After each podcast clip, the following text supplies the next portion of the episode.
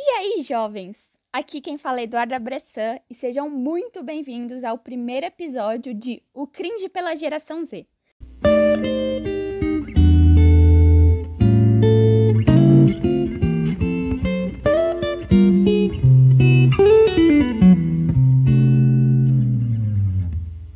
Nesse podcast, nós vamos conversar um pouquinho sobre assuntos considerados mais desinteressantes pela nossa geração, mas que são de extrema importância social e ambiental e não devem, por nenhum motivo, ser negligenciados.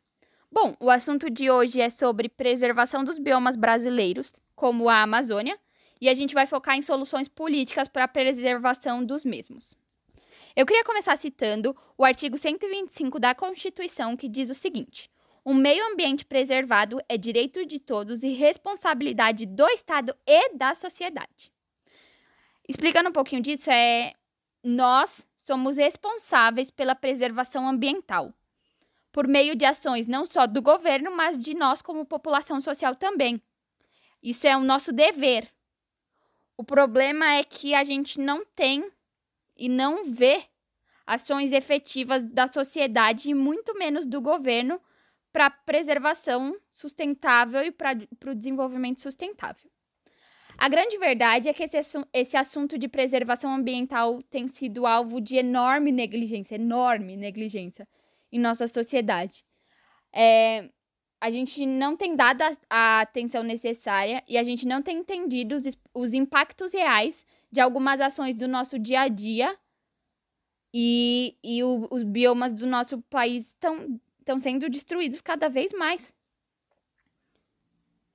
É, dizer que somos uma sociedade sustentável só porque tivemos mudanças como ciclovias, carros elétricos e energia eólica, sem dúvida nenhuma é ignorância, porque a gente simplesmente está nos cegando para problemas com soluções que, que, que foram realmente importantes, mas que precisamos de mais, sabe? Esse não foi o suficiente. Essas soluções foram boas, essas, essa evolução foi boa para a sustentabilidade, mas ainda não são é, suficientes. A gente precisa de mais mudanças, a gente precisa de mais ação, a gente precisa de outras soluções e, e outras evoluções para que a nossa preservação se torne, se torne suficiente. E, para piorar, temos não só a negligência da população, mas a irresponsabilidade governa- go- governamental nos nossos biomas. Nosso governo, e principalmente a bancada ruralista, tem se aproveitado de discursos socioeconômicos num cenário de crise econômica que a gente tem vivido no nosso país atualmente para pedir flexibiliz- flexibilização de leis de preservação ambiental e do Código Florestal. O Código Florestal é um conjunto de leis que visa garantir a preservação de áreas ambientais e promover a sustentabilidade.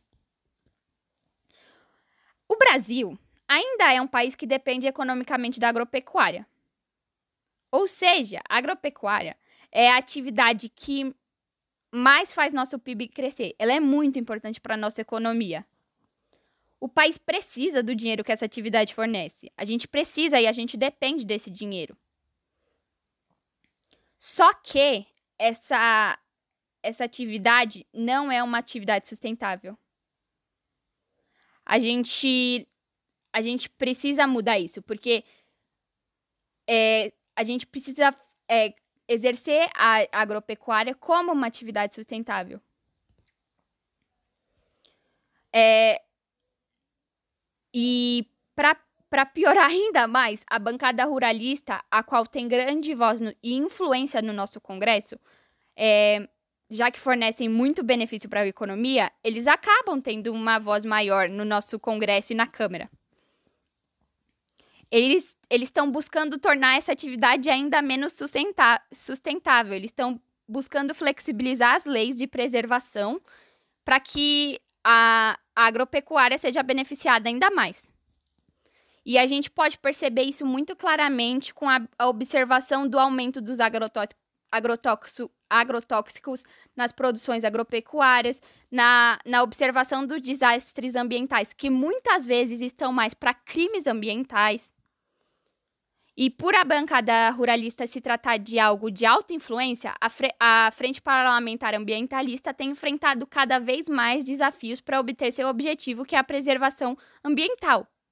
Mesmo assim, dia vinte e dois de junho, essa semana ainda tivemos uma grande vitória, pois conseguimos a aprovação do projeto de lei que esclarece, com base no Código Florestal, que, que, ver- que veredas em zonas rurais ou urbanas são áreas de preservação permanente. Bom, mesmo o Brasil sendo palco de duas grandes conferências mundiais de, de desenvolvimento sustentável, que são a Eco noventa e dois, que ocorreu em mil novecentos e noventa e dois, e a, e a Rio mais vinte, que ocorreu em dois mil e doze, é, ainda tivemos nossa voz vetada na cúpula do clima das Nações Unidas em dois mil e dezenove, por causa de ações nada sustentáveis que o governo Bolsonaro teve.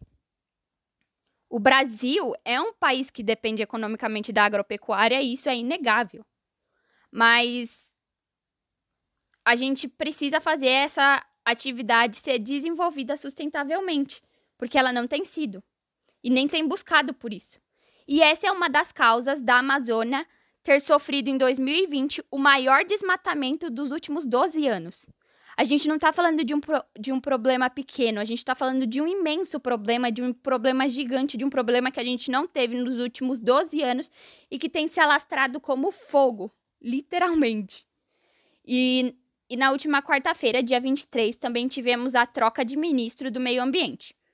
O que era para ter sido uma grande vitória para os ambien- ambientalistas, claros, mas no lugar de Ricardo Salles, que era o nosso...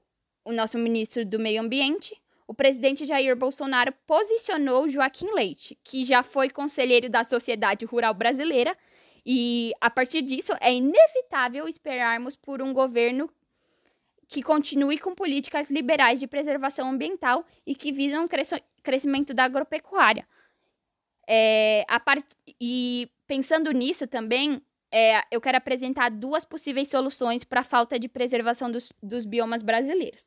A primeira seria uma atitude que dependeria muito mais da sociedade e de O N Gs, que são orga- organizações não governamentais, do que do governo, que seria a divulgação e o posicionamento de políticos ambientalistas na Câmara. Precisamos conscientizar nossos jovens e precisamos conscientizar nossos eleitores sobre os atuais problemas de preservação com os biomas e apresentar políticos que têm como prioridade a sustentabilidade e o desenvolvimento sustentável e têm como base na sua vida os projetos de lei e o tripé da sustentabilidade, que tem os, como princípio, o, o tripé da sustentabilidade tem como princípio...